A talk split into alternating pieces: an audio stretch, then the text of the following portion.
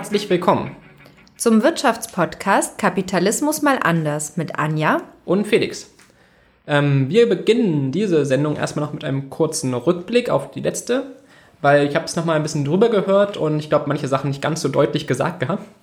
Und deswegen wollte ich zum einen nochmal betonen wollen, dass die EZB halt schon im Rahmen ihrer Möglichkeiten halt einfach das Richtige macht, weil ich habe, glaube ich, nur ein bisschen gesagt, so ein bisschen Unverständnis, warum sie alle kritisieren, aber im Prinzip, ja, die EZB kann halt jetzt die Probleme nicht wirklich lösen, sie kann halt versuchen, irgendwie Inflation zu produzieren und das versucht sie auch und da schießt sie auch gerade nicht übers Ziel hinaus, weil wir sind immer noch sehr, sehr weit entfernt von den 2%.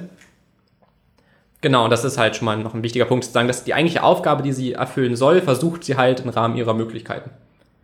Und genau, dass Geldschöpfung bei Banken halt wirklich auch sehr, sehr praktisch sein kann, wie wir gesagt haben, aber natürlich schlecht ist, wenn die halt irgendwelche Risiken eingehen, die dann nicht mehr gedeckt sind, das natürlich wirklich ein Problem ist. Genau, und problematisch sind halt auch die krassen Spekulationen, die es jetzt im Verlauf der Finanzkrise gab. Und wir wollen auch nochmal eine Folge dann dazu machen, wie solche Spekulationsblasen entstehen und was passiert, wenn die platzen, was wir auch in den USA vor allem gesehen haben. Genau, weil ich hatte mich auch ein bisschen auch auf so einen FAZ-Artikel bezogen mit der Geldschöpfung und da stand natürlich zufälligerweise nicht drin, dass Occupy auch viel kritisiert hat, dass mit geschöpftem Geld gezockt wurde, sondern war immer nur Unternehmenskredite die Rede.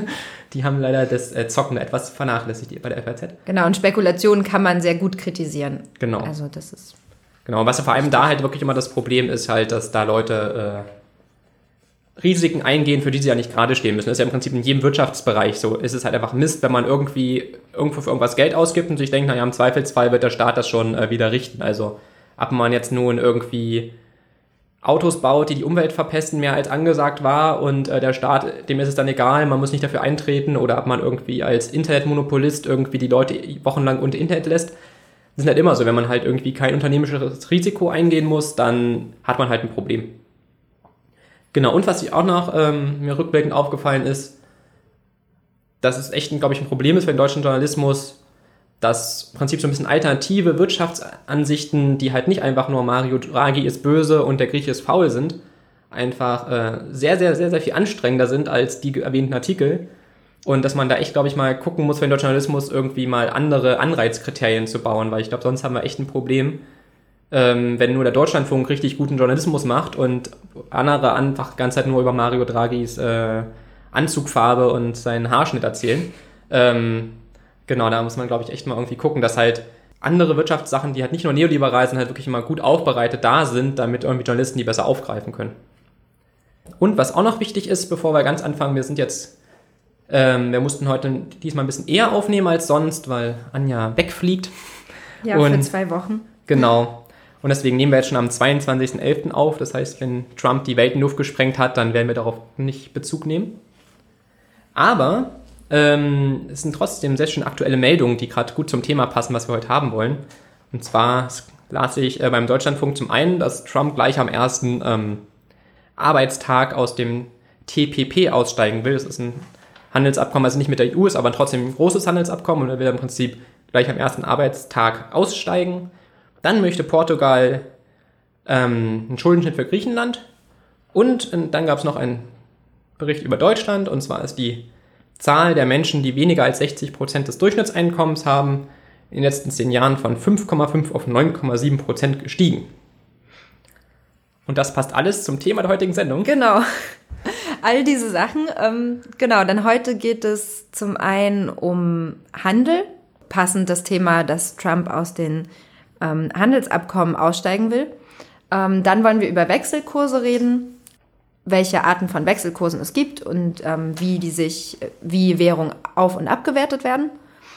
Und danach über die Währungsunion der EU sprechen, wie allgemein, was für Theorien es zur Währungsunion gibt, warum verschiedene Staaten einer Währungsunion beitreten und welche Vor- und Nachteile das haben kann. Und danach sprechen wir dann auch speziell über Europa. Wir hatten ja schon angeschnitten, dass die EZB, was Felix vorhin auch nochmal gesagt hat, alles Mögliche, alles in ihrer Macht Stehende tut. das ist jetzt vielleicht ein bisschen übertrieben, aber die Möglichkeiten, die Instrumente, gesagt, whatever it takes. Ja, die Instrumente, die sie haben, auch nutzen. Und trotzdem kann halt nicht so viel passieren. Also woran kann es denn noch liegen, dass wir seit Jahren eine Krise in Europa haben?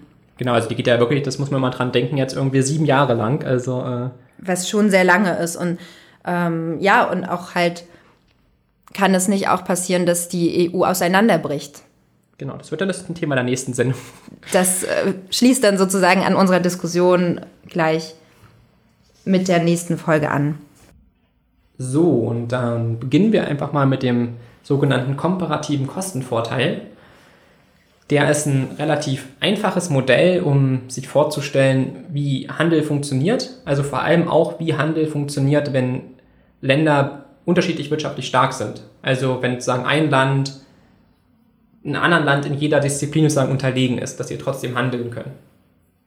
Und zwar funktioniert es dadurch, dass zwar auch, wenn man schwächer ist als Land, man immer relativ etwas nicht ganz so schlecht ist. Also keine Ahnung, ein Land, was vielleicht nur, was irgendwie nur halb so gut Autos bauen kann wie Deutschland, aber dafür zum Beispiel bei Eisproduktion nur 20% schlechter ist als Deutschland, ist sozusagen dann beim Eis weniger unterlegen als bei den Autos. Also ich hoffe, das kann man sich so ein bisschen so vorstellen. Irgendwie ist sozusagen, auch wenn man in allen möglichen schlechter ist, man ist halt unterschiedlich schlecht sozusagen. Also man kann es vielleicht auch noch an einem Beispiel besser festmachen. Haben wir 2 Personen, Person A bin ich, Person B ist ein Sportler und der macht halt irgendwie Leichtathletik, ist auf Sprinten spezialisiert, aber weil er so viel Sport macht, weiß er auch, wie gesunde Ernährung funktioniert und deswegen kann er auch besser kochen. Das heißt, er kann viel, viel besser laufen als ich und aber auch ein bisschen besser kochen als ich. Und so nach einer ganz intuitiven Idee würde man vielleicht erstmal denken, dass man dann gar nicht miteinander handeln kann, weil irgendwie, naja, wenn er alles besser kann, aber trotzdem geht das auf, weil dadurch, dass der Sportler halt ganz schnell das hier erreichen kann, was ich zum Beispiel will, so sportliche Auszeichnungen, wenn man sozusagen das einfach übertragen könnte. Dann könnte man, wenn man sich zusammentut mit dem Sportler, er sich sozusagen auf die Medaillen holen konzentrieren und ich mich aufs Kochen. Selbst wenn ich schlechter kochen kann als er, dadurch, dass ich sozusagen vergleichsweise weniger schlecht im Kochen bin als im Laufen, kann das beide für uns von Vorteil sein. Also man kann jetzt zum Beispiel ein bisschen mit Werten festmachen. Er kann 100-mal besser laufen als ich, aber zum Beispiel nur 5-mal besser kochen als ich.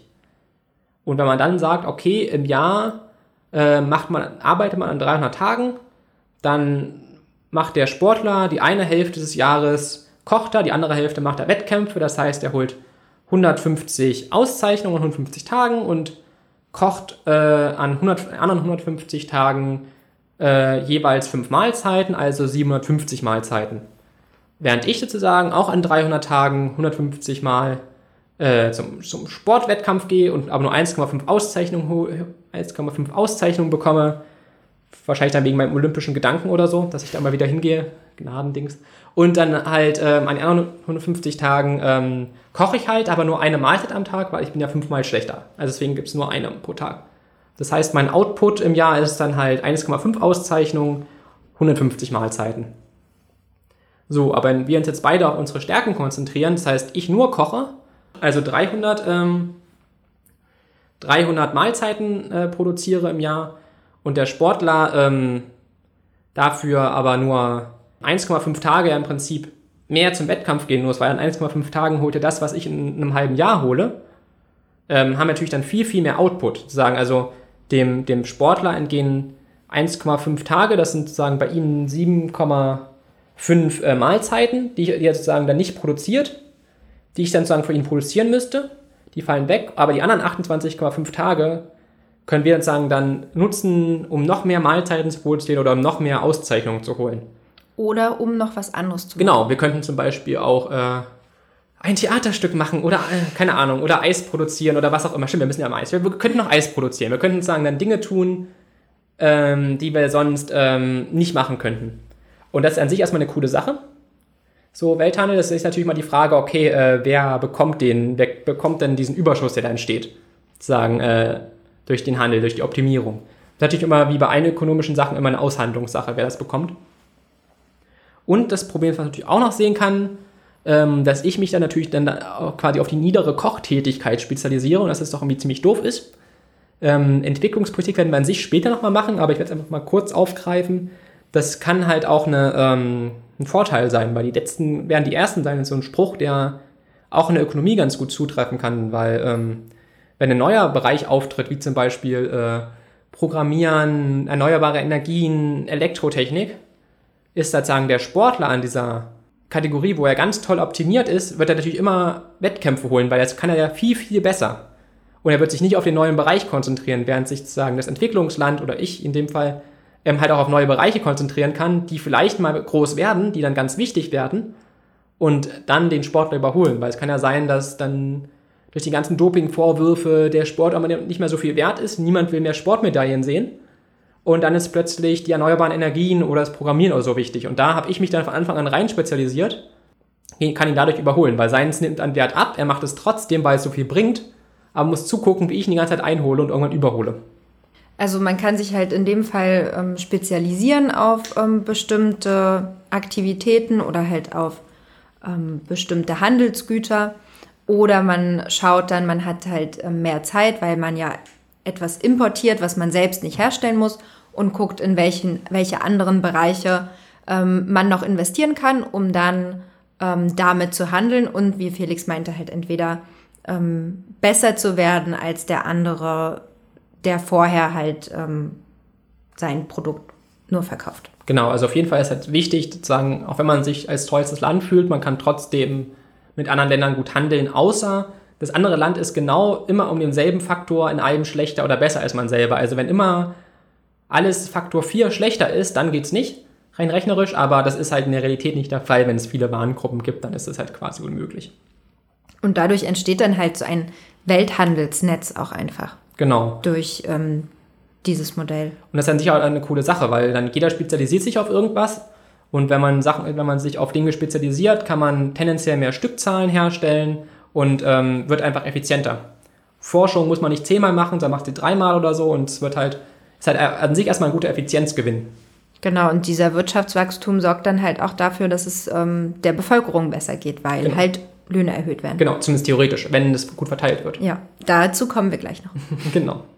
Aber natürlich besteht die Wirtschaft natürlich nicht nur in einem ganz einfachen Modell aus 2 Warengruppen und auch aus vielen, viel mehr Ländern. Und wie wir aber in den letzten Folgen ja auch schon ein bisschen hatten, gibt es ja dafür dann das Geld, ne? Dass man halt sagen kann, okay, es gibt irgendwie ziemlich viele Warengruppen, es gibt ziemlich viele Anbieter und es ist irgendwie ätzend, seine Tauschwaren die ganze Zeit durch die Gegend zu schleppen, deswegen benutzen wir Geld. Interessante Frage ist natürlich dann, was man macht, wenn dann halt von einem Land ins andere will. Also wenn man halt, wie wir es ja gerade angesprochen haben, italienisches Eis kaufen soll.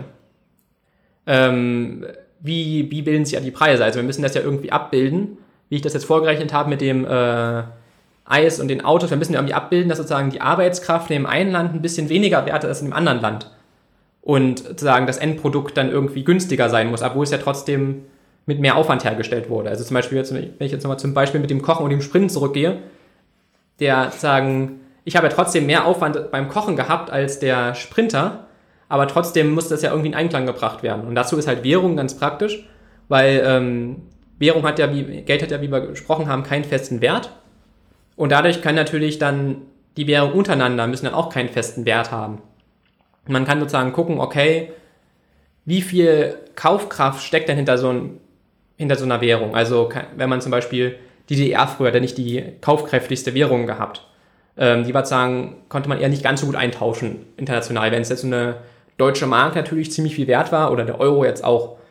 Und da ist es halt wichtig, sich wirklich Wechselkurse anzugucken, weil die werden in der deutschen Debatte ziemlich oft vernachlässigt. Also weil so ein Wechselkurs kann halt deutlich mehr Einsparungen, also Preisunterschiede machen als irgendwie, wenn man beim Lohn 20% einspart. Weil wenn natürlich jetzt ein Land einen Wechselkurs von 1:5 hat, dann erscheinen die Produkte, die das Land produziert, einfach viel, viel günstiger. Also das zum Beispiel, wenn Anja jetzt nach Sri Lanka fliegt, da hast du ja irgendwie erzählt, kostet ein Essen im Restaurant wie 1 Euro oder irgendwas. Genau, also in vielen Restaurants dort, wo auch viele Einheimische hingehen, kostet halt ein Curry zwischen 1,50 € und 3 Euro bei den ganz Preiswerten. Und selbst die schon besser gestellten Restaurants, in Anführungsstrichen, da kostet das Essen bis 5 €, aber halt noch um einiges preiswerter, als wenn man hier in ein Restaurant gehen würde. Genau, und das könnte man zum Beispiel,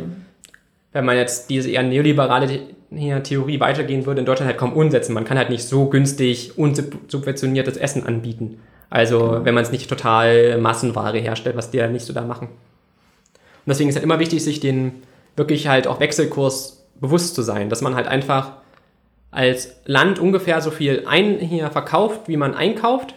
Und wenn man halt mehr verkauft, als man einkauft, dann steigt tendenziell der Wechselkurs. Das heißt, die Währung wird stärker, sagt man dazu. Zum Beispiel wie halt die D-Mark zum Beispiel gerne mal aufgewertet ist, sagt man dann halt, okay, ihr habt halt mehr verkauft als eingekauft, deswegen werdet ihr jetzt teurer. Das ist eigentlich ein ganz cooler Mechanismus. Geht auch in die andere Richtung, wenn man halt mehr eingekauft hat als verkauft, dann denken sich alle Leute, okay, deine Währung ist ja irgendwie nicht so toll, weil irgendwie kann ich mir davon nicht so was kaufen, was ich haben will. Und dann wird sie halt ein bisschen wertloser und setzt halt einen Anreiz, weniger einzukaufen vom Ausland.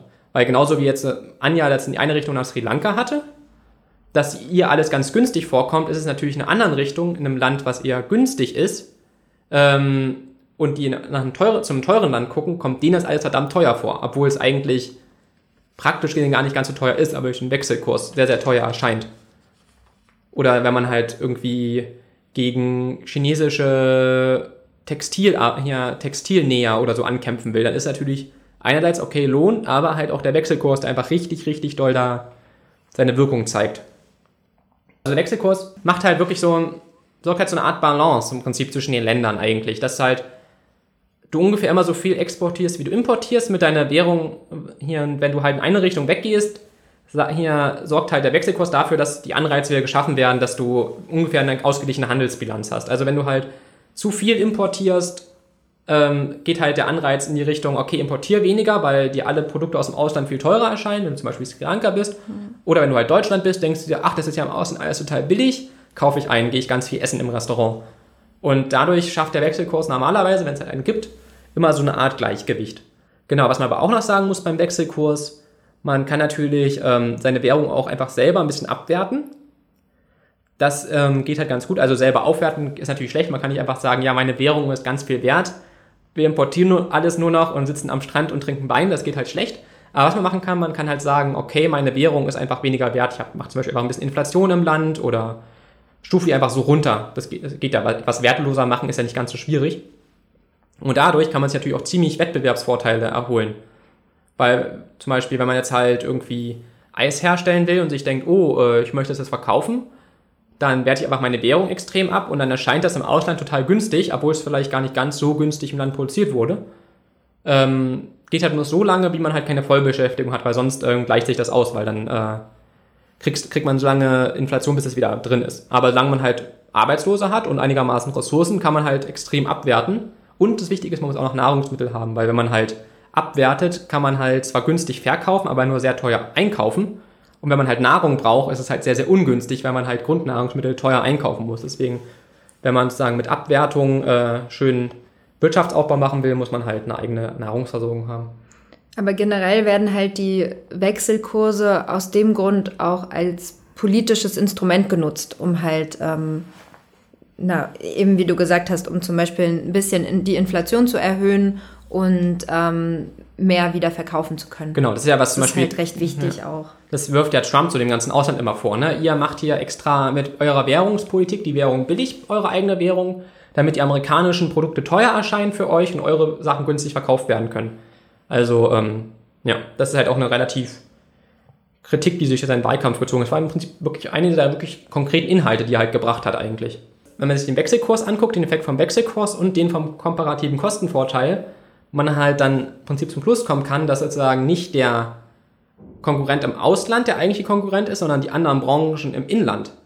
Weil wenn wir zum Beispiel jetzt mit dem Eis und den Autos haben, wenn die deutsche Automobilindustrie einfach so stark ist, dass wir jetzt kein Eis herstellen, dann können Anja und ich einfach nicht in den Exportsektor gehen mit unserer Eisfabrik, weil sich alle denken, ja, von euch kaufen auch schon die Autos. Eure Autos sind uns wichtiger. Eis können wir selber produzieren. Und deswegen ist gar nicht das Problem, dass andere Leute auch Eis herstellen können, sondern das Problem ist, dass quasi unser ganzer Export schon mit Autos gefüllt ist. Und Leute sich denken, okay, eure Autos sind uns wichtiger als euer Eis, auch wenn das vielleicht gut schmeckt, aber weil das ist immer ganz oft wird, glaube ich, mal so die Konkurrenzsituation aufgebaut à la, da sind die günstigen Chinesen, die machen das günstiger. Ich wollte auch gerade sagen, ja. Aber es ist eigentlich eher so, da sitzen irgendwo Autobauer, die verkaufen ganz schön viel Autos. Die sind einfach beliebter als dein Eis. Das sagen, dass eigentlich der Konkurrent ist meistens eher im Inland, weil dein Eis dann halt relativ uninteressanter erscheint gegenüber dem schönen Auto. Und generell konzentriert sich dann halt die ganze Wirtschaft eben auf diese Autos oder was auch immer. Und die Wirtschaft identifiziert sich damit. Ich glaube, es ist halt auch irgendwie so ein genau, Ideal, so ein Bild, was man dann hat und was dann schwierig ist, aufzubrechen. Genau. Und schwierig dann in andere Bereiche zu gehen. Das kann halt wirklich für manche Länder halt echt ein massives Problem, wenn man zum Beispiel ganz viel Öl exportiert und dein ganzer Export halt nur mit Öl voll ist und deine Währung ganz aufgewertet ist, erscheinen deine Produkte total teuer. Und das ist halt zum Beispiel bei Saudi-Arabien ein extremes Problem, weil die versuchen das irgendwie zu fördern, ihre Wirtschaft, aber es geht halt nicht, weil ihre Währung ist halt viel mehr wert, als ihre Wirtschaft eigentlich hat, weil sie halt so viel Öl exportieren und deswegen halt viele Exporte haben.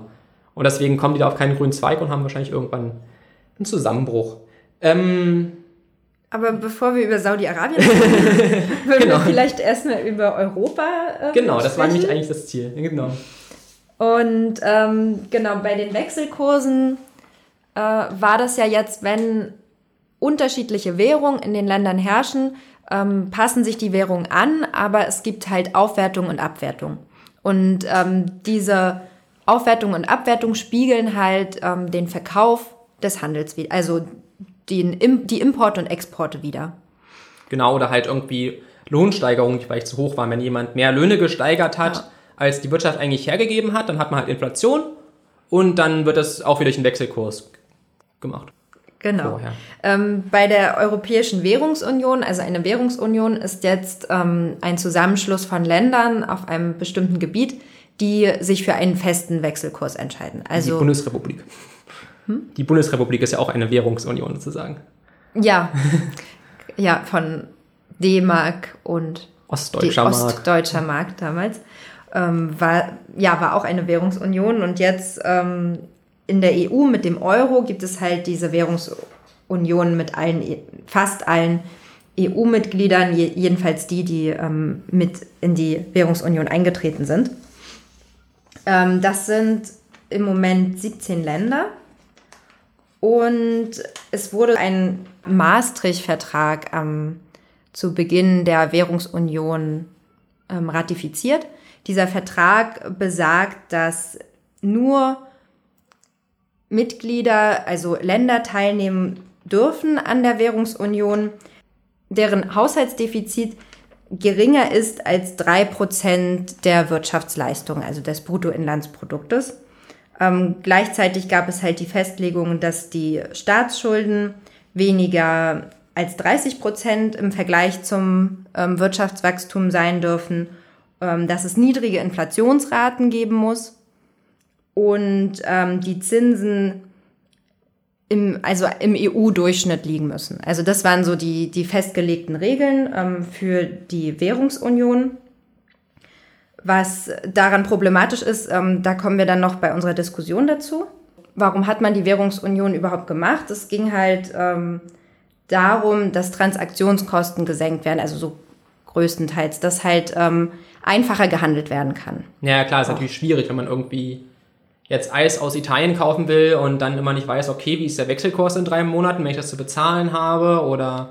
Da muss man mal hin und her rechnen. Zum Beispiel, wenn man jetzt auch Sachen gehandelt hat, wo man gesagt hat, okay, ich bestelle jetzt das und das in 3 Monaten oder so. Ja. Also in 3 Monaten kommt die Ware bei mir an. Ich weiß aber nicht, wie der Wechselkurs in 3 Monaten aussieht. Und es kann dann sein, dass ich mehr bezahlen muss oder weniger oder je nachdem. Das war dann halt schon kompliziert und kann halt dazu führen, dass man vielleicht doch nicht so viel handelt, wie man gerne möchte. Genau, weil Idealzustand wäre es natürlich, dass man einfach im Prinzip die europäischen Länder einfach wie Bundesländer in der Bundesrepublik sind, man gar nicht mehr darüber nachdenkt, wo man jetzt eigentlich gerade was einkauft. Und das geht natürlich mit einer Währungsunion natürlich viel, viel besser, als wenn man dann irgendwie hin und her rechnet. Es wird in Deutschland irgendwie für jedes Bundesland eine eigene Währung geben. Das wäre ja auch ganz schön kompliziert. Genau, und man wollte halt auch so eine gemeinsame europäische Wettbewerbsfähigkeit aufbauen. Die Vorteile so einer Währungsunion, habe ich gerade gesagt, wären halt dass die Transaktionskosten gesenkt werden, dass auch die Preisdifferenzierung beseitigt wird, weil sich die Preise angleichen innerhalb dieser Union und ist halt eben nicht mehr wie jetzt Deutschland und Sri Lanka diese krassen Preisunterschiede gibt, sondern innerhalb der mit einer gleichen Währung würden sich die Preise nach und nach angleichen. Das wird auch immer noch als Vorteil genannt. Für Unternehmer ist es nämlich schwieriger, regional höhere Preise durchzusetzen. In dem Fall. Und als dritter Punkt, was eigentlich bei den Transaktionskosten schon ein bisschen mit drin steckt, die Wechselkursschwankungen, die halt eine gewisse Unsicherheit bei Unternehmen zustande bringen, die gibt es dann halt nicht mehr. Dadurch, so die Theorie oder das Modell, wie auch immer, werden Unternehmen mehr investieren oder haben generell mehr Bestreben zu investieren, wenn sie diese Wechselkursschwankungen nicht haben. Genau, weil Unsicherheit ist halt immer ein Problem für die Wirtschaft. Ne? Es ist halt in allen möglichen Bereichen ist es halt Mist, wenn man nicht weiß, was in 3 Monaten, was in 6 Monaten ist. Genau, und ihre Güter, die sie importieren oder exportieren, haben dann relativ stabile Preise. Genau. Und das führt halt zu einer wirtschaftlichen Sicherheit. Genau, also zum Beispiel auch vielleicht auch bei Autos vorhin waren. Wenn man sich überlegt, dass so ein deutsches Auto wird ja auch nicht in Deutschland komplett hergestellt, es wird ja über ganz viele Länder kommen da irgendwelche Einzelteile zusammen, das wird vielleicht noch in Deutschland zusammengeschraubt. Aber wenn man jetzt bei diesen ganzen Einzelteilen immer Wechselkursschwankungen hätte und einplanen müsste, das wäre völlig irre. Also da müsste man ja wahrscheinlich den Preis prophylaktisch mal 20% nach oben schrauben, falls da irgendwelche Kursschwankungen dazwischen kommen. Ja, aber gleichzeitig, und das ist halt ein Nachteil, können diese Wechselkursveränderungen eben nicht mehr genutzt werden, um den Handel anzupassen, also um, was wir vorhin gesagt haben, um Nachfrage und Angebot anzupassen. Genau, also diese automatische Angleichung fehlt dann halt einfach. Ja, die gibt es nicht mehr. Das muss halt politisch dann innerhalb der Länder durchgesetzt werden, dass es trotzdem halt einen Ausgleich gibt und nicht einer jetzt ganz viel importiert und der andere nichts mehr importieren kann, genau. Nur noch exportiert.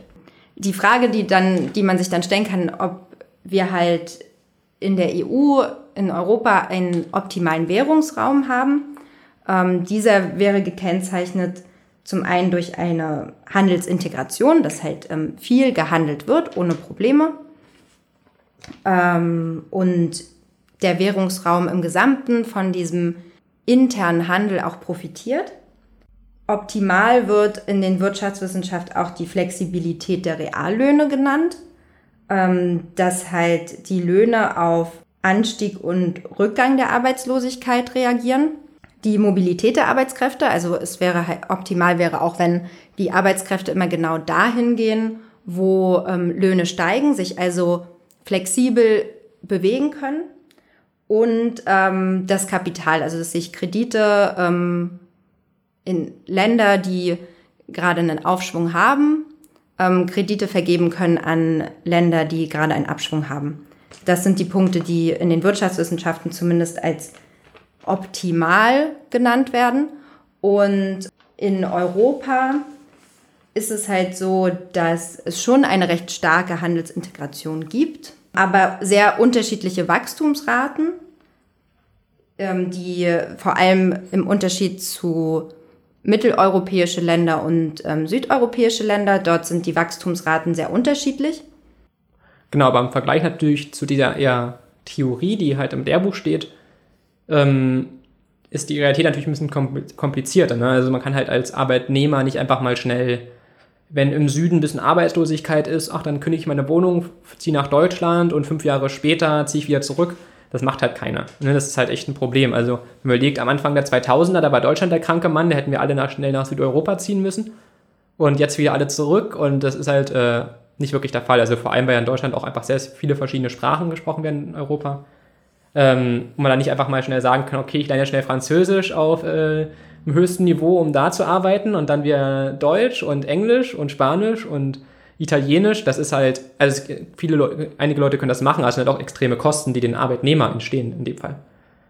Ja, also laut der Theorie wird sich halt auch immer gestritten, ob Europa jetzt optimaler Währungsraum ist oder nicht, aber generell gibt es halt nicht diese Mobilität von Arbeitskräften, die ist halt so nicht möglich und es gibt auch keine ganz flexiblen Löhne, die sich permanent anpassen, wenn jetzt irgendwo Wirtschaftsabschwung ist, werden sie ganz niedrig und woanders beim Aufschwung werden sie auf einmal extrem hoch. Diese permanente Anpassung findet so auch nicht statt. Genau, außerdem steckt da halt auch wieder ein bisschen das Problem drin, was wir gleich schon in der ersten Folge hatten, dass viele Ökonomen auch nicht so wirklich drüber nachdenken, dass die Nachfrage auch wichtig ist, die halt nur möglich wird, wenn Leute auch Geld verdienen. Weil wenn man sich jetzt anguckt, wo in Europa überall Arbeitslosigkeit besteht, im Süden müsste man im Prinzip ja noch weniger Löhne haben, aber in Deutschland haben wir auch Arbeitslosigkeit. Das heißt, in Deutschland müssen ja auch teilweise die Löhne noch runter. Und dann würde es auch diesen Ausgleich nicht mehr geben, weil wenn überall die Löhne extrem niedrig sind, dann kann sich das ja nicht aufheben. Also wo sollen denn die Produkte hin, die hergestellt werden? Genau, also es ist halt wieder ein Problem. Also klar, man kann da bei den Löhnmusen auch ein bisschen was machen und manche Länder hatten im Prinzip auch mehr Lohnzuwachs als Produktivitätszuwachs, was halt schon ein Problem war, aber man kann halt nicht einfach alles komplett wegkürzen. Also irgendjemand muss halt Produkte kaufen können, die produziert werden. Und deswegen ist das halt schon mal ein bisschen schwierig irgendwie. Aber noch schwieriger ist halt auch, dass Deutschland sich einfach extrem zurückhält bei den Löhnen. Also dass wir sozusagen versuchen, unsere Arbeitslosigkeit dadurch abzubauen, dass der Gürtel immer enger geschnallt wird und man sich immer denkt, naja, ein bisschen weniger Lohn, Hauptsache mein Arbeitsplatz bleibt erhalten. Was halt auch ziemlich daran liegt, dass die ganzen sozialen Sicherungen in Deutschland ja auch einfach reduziert wurden über Jahrtausendwende, als dann Neoliberalen regiert haben. Dann alle Angst haben davor, jetzt plötzlich ein Hartz IV abzusacken, ihr Haus zu verlieren. Das ist ja wirklich ein ziemliches Problem in Deutschland. Also es ist halt, die haben wir auch schon thematisiert eigentlich auch, die soziale Unsicherheit. Und deswegen machen Leute alles, um ihren Job zu behalten, nehmen auch weniger Lohn in Kauf oder halt auch keinen Lohnzuwachs, obwohl die Wirtschaft wächst. Und da haben wir halt das große Problem, dass dann Deutschland sozusagen nicht an die Regeln hält. Also müssten wir im Prinzip jetzt mal, wie man immer schön sagt, unsere Hausaufgaben machen und einfach mal gucken, wie hoch müssen eigentlich mal die Löhne steigen, weil wenn man halt als einziger oder einer von wenigen in der Währungsunion halt einfach nicht die Löhne mitsteigen lässt, wenn die Wirtschaft wächst und sich sozusagen dadurch Arbeitsplätze verschafft, dass man einfach ganz viel exportiert, muss das ja auch irgendwo hin, die Waren, die man da herstellt. Also Deutschland hat eine schön niedrige Arbeitslosenquote, das ist ja immer in der politischen Diskussion ganz, ganz wichtig, aber halt auf Kosten von den anderen europäischen Ländern, weil wenn wir mehr exportieren, muss halt woanders weniger hergestellt werden, weil es muss ja irgendwo hin. Und dann gibt es in Deutschland dann immer ziemlich oft so dann die Ausrede, naja, aber ganz viel von dem, was wir da zu viel herstellen, das geht ja gar nicht in die europäischen Länder. Das Problem ist aber, dass da wir in einer Währungsunion sind, die anderen ja auch alle in unserer Währung drinstecken. Das heißt, wenn wir viel exportieren, der Euro stark wird, also die Produkte von Europa für die anderen Länder außerhalb vergleichsweise teuer erscheinen, haben halt unsere Nachbarländer halt ein Problem. Also die halt nicht so wettbewerbsfähig sind, haben dann halt ein Problem. Auch wenn die Waren gar nicht zu ihnen unbedingt alle hingehen, einfach, dass der Euro stärker wird, schwächt halt einfach ihre Position, Dinge zu verkaufen. Genau, weil würde es halt diesen festen Wechselkurs oder die Währungsunion nicht geben, dann würde sich halt von den Ländern, die weniger exportieren, die Währung abgewertet werden. Und dadurch könnten sie halt wiederum preiswerter Produkte verkaufen, die die Deutschen eventuell nicht verdrängen, aber die halt dafür sorgen würde, dass mehr die preiswerteren Produkte gekauft werden und Deutschlands Exporte würden sinken. Genau. Und somit gleicht es sich halt wieder an. Genau. Und das passiert nicht. Also zum Beispiel, wenn jetzt, es wurde ja viel beschworen, auch so vom IFO-Institut, Hans-Werner Sinn und so, ja, die Griechen raus aus dem Euro sozusagen, das war ja ein bisschen die Diskussion. Das würde im Prinzip dann dazu führen, dass deren eigenen Produkte ihnen halt viel, viel günstiger erscheinen als die vom Ausland, weil ihre Währung würde extrem abwerten. Das heißt, die Sachen aus dem Ausland, hier kosten dann plötzlich die holländischen Tomaten wieder mehr als die griechischen Tomaten. Und währenddessen, wenn man halt zum Beispiel überlegt, der Urlaub zu machen, einem alles extrem günstig vorkommt, weil man sozusagen mit einer starken Währung in ein schwächeres Währungsgebiet kommen würde. Oder man würde zum Beispiel auch eher überlegen, da eine Firma aufzubauen, weil die Löhne einem auch billig erscheinen aus der ausländischen Perspektive. Oder halt irgendwelche Investitionen zu machen. Das Problem ist, wo es immer an der Debatte mit dem Griechen rausschmeißen, dass das Problemkind nicht um den Griechenland ist in der Eurozone, sondern eher Deutschland. Weil während die Franzosen in den letzten Jahren halt immer so ein bisschen die Regeln eingehalten haben und gesagt haben, okay, wir lassen die Löhne mit der Produktivität wachsen und da es 2% Inflation geben soll, ungefähr lassen wir die Löhne halt noch 2% mehr wachsen, um halt genau das Ziel zu erreichen, dass man halt 2% Inflation bekommt. Was vielleicht noch dazu, weil dann würden auch wieder die Preise etwas steigen, die exportiert werden. Genau, weil wenn zum Beispiel Deutschland das genauso gemacht hätte, wären halt die deutschen Waren auch teurer. Während sich halt Deutschland aber sonst jetzt die ganze Zeit einfach lohnmäßig zurückgehalten hat, wir jetzt halt künstlich günstiger sind als die Franzosen, weil sie haben sich an die Regeln gehalten, haben halt 2% Inflation angestrebt, während die Deutschen halt gesagt haben, ach nö, wir machen jetzt ja so lange den Gürtel enger, bis es keine Arbeitslosigkeit mehr gibt, machen schön Unsicherheit, dass sich niemand mehr traut, Löhne durchzusetzen. Und dadurch sind halt die deutschen Waren in der Währungsunion halt einfach besser zu verkaufen. Was halt früher nicht gegangen wäre, weil dann, wenn wir früher uns die Löhne nicht erhöht hätten, dann wäre halt die deutsche Mark immer weiter aufgewertet und die Produkte wären von alleine als teurer erschienen. Also wenn man da halt sagt, okay, wir erhöhen die Löhne, dann wertet halt die D-Mark immer weiter auf und hätte halt sozusagen der Wechselkurs das Problem gelöst. Aber das haben wir jetzt halt nicht mehr. Und in dem Fall ist es halt so, dass Deutschland auf Kosten des Auslandes, es Deutschland gut geht, auf Kosten des Auslands. Genau, also man exportiert im Prinzip Arbeitslosigkeit. Und das ist halt ein ziemliches Problem der Europäischen Union. Das geht jetzt schon seit Jahren so und irgendwie ändert sich daran halt auch nicht so wirklich was. Also, es gibt halt irgendwie kaum Signale. Also jetzt langsam gab es, glaube ich, mal die ersten Meldungen, dass die Reallöhne jetzt wenigstens wieder irgendwie ein bisschen mal gestiegen sind.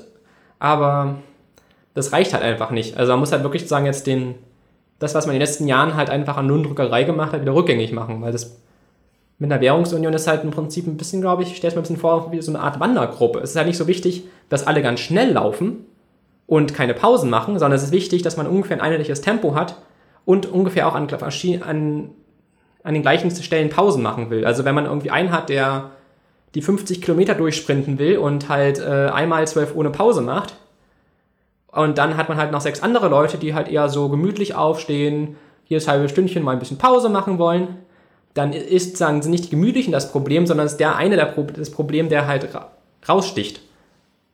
Und das, glaube ich, immer geht in der Debatte immer ein bisschen unter. Man sagt immer, ja, die Griechen rausschmeißen und so, ja, aber den Spaniern, den Franzosen, den Italienern, denen geht es auch allen nicht gut. Und dann könnten die auch langsam auf die Idee kommen, eher uns rauszuschmeißen. Und das wäre halt ein ziemliches Problem. Genau, und deshalb wäre es halt am besten, wenn Deutschland sich halt anpasst an die anderen Länder. Genau, dass man halt wirklich jetzt guckt, okay, wie ist in den letzten Jahren unsere Produktivität gestiegen, wie sind die Löhne gestiegen und was müssen wir jetzt noch nachholen sozusagen. Weil das Problem ist, wenn irgendwie die Südländer irgendwie irgendwann auf die Idee kommen, uns rauszuschmeißen oder der Euro zusammenbricht, dass dann halt auf einen Schlag die Wechselkurse wieder zählen und dann unsere Produkte irgendwie über Nacht mal schnell 20-30% teurer werden. Und das ist dann nicht gut, wenn sowas auf Schlag passiert und nicht vorhergesehen wird für die Wirtschaft. Genau, übrigens ist sozusagen der deutsche Ansatz, sozusagen sich über seine Nachbarn der Arbeitslosigkeit zu entledigen, gar nicht so neu. Also es hat Adam Smith schon damals kritisiert, gibt es auch extra Wiki-Artikel, den wir auch noch verlinken. Und es wird im Prinzip schon von Anfang an schon kritisiert, also halt, dass man seine Nachbarn zu Bettlern macht, sozusagen. Also es ist jetzt schon eine ganze Weile Tradition. Und was auch noch sehr interessant ist, ich werde noch einen Text von unserem Ökonomieprof verlinken, Hartmut Elsenhans. Er hat auch noch geschrieben, auch noch darauf hingewiesen, wie einfach schon der internationale Druck auch einfach ist und wie das einfach ignoriert wird. Also es ist wahrscheinlich zum ersten Mal in der Geschichte eines Landes ein Bundesbanker, die Gewerkschaften aufruft, auch mal Lohnerhöhungen durchzusetzen. Das ist irgendwie 2014 passiert und da der Elsenhans sehr, sehr viel liest, wird er wahrscheinlich auch wissen, wenn das woanders mal vorgekommen wäre. Und das halt schon ziemlich massiv, wenn es sagen, nicht nur die sonstige ausländische Kritik an den deutschen Exportüberschüssen so hart ist, sondern auch sozusagen auch aus dem Inland, mein oberster Zentralbanker mal sagt so, naja, ist irgendwie Mist. Also, weil das muss man echt sagen, diese deutsche Politik wird halt nicht nur von den Südeuropäern kritisiert, sondern auch die Amerikaner haben die Deutschen auf eine Beobachtungsliste gesetzt, weil sie ihnen irgendwie Exportdumping vorwerfen. Dann können wir, glaube ich, so ein bisschen halb abschließen oder zum Beispiel auch, um das ein bisschen zu vertiefen, auch noch so ein paar Empfehlungen machen, wie man sich auch noch weiter reinhören kann in die Thematik. Und zwar hat zum einen Gregor Gysi vor der Wahl, also vor der Abstimmung über den Euro 1998 schon eine sehr, sehr schöne Rede gehalten. kann die da nicht so gut vortragen. Wie Gysi, am besten guckt euch das Video einfach selbst an. Aber mit halt wirklich so ein paar Schlagworten, wo er von der Verostdeutschung der Südeuropäer schon warnt und fragt, wem das dann eigentlich nützt. Aber er hat wirklich schon darauf hingewiesen, dass halt von Anfang an sich viele Exportchancen erhofft haben, aber einfach ausgeblendet haben, dass wir dann auch mehr importieren müssen. Also es hat halt echt irgendwie im Prinzip den Zustand, den wir jetzt schrieben, einfach halt schon vor der Verabschiedung von diesem Gesetz, da hat er schon davor gewarnt.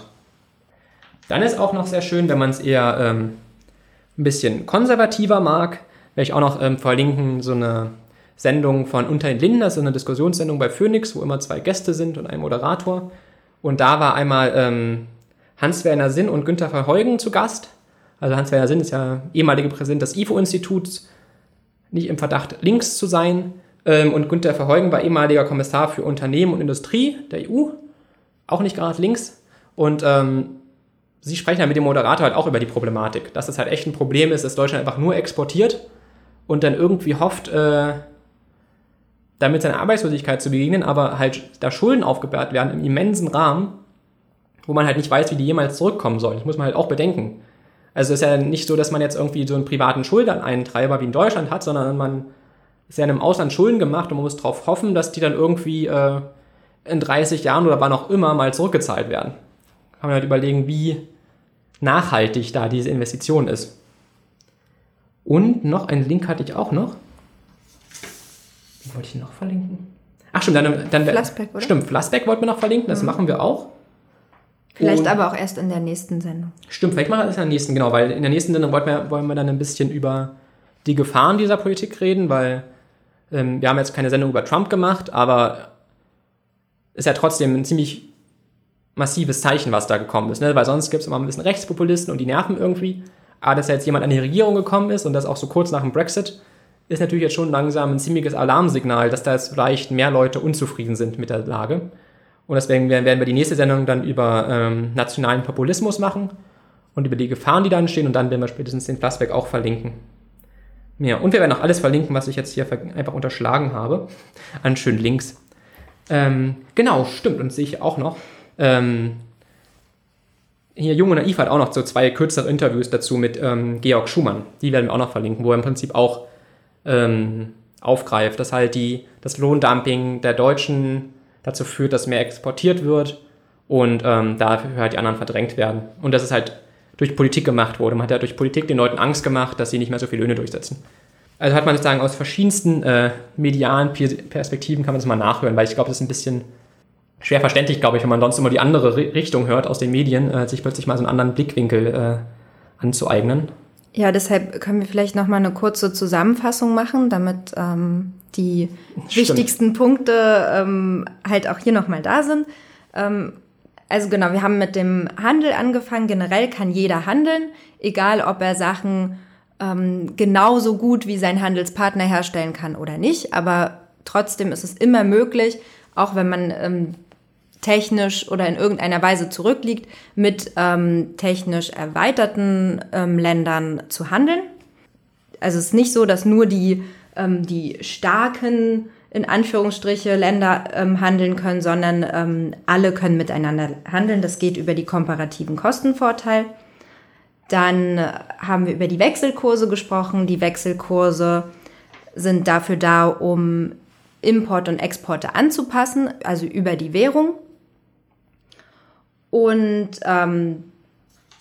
zum Schluss die Währungsunion mit der eigenen Währung funktioniert es halt nicht mehr, dass sich innerhalb der EU die Länder mit ihrem Wirtschaftswachstum anpassen können, sondern sie werden als ja ein großer Handelspartner gesehen.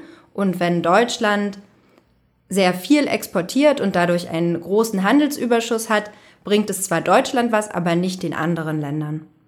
Außer Deutschland würde die Löhne so erhöhen, dass die Produkte in dem Fall teurer werden und auch Produkte aus anderen Ländern wieder gekauft werden. Genau, also innerhalb Europas. Genau, was halt auch noch ein richtiges Problem ist an der Sache, ist, dass Deutschland auch einfach sehr groß ist. Also wenn wir jetzt irgendwie Portugal wären und irgendwie 10% unserer gesamten Produktion zu viel exportieren, wäre das wahrscheinlich noch verkraftbar, aber Deutschland ist halt ein sehr, sehr großes Land und ist halt echt ein großes Problem. Also kann man sich halt schlecht vorstellen, so diese Zahl, die da mal rumgeistert, so 280 Milliarden, sozusagen, die mehr exportiert werden, als importiert werden in Deutschland.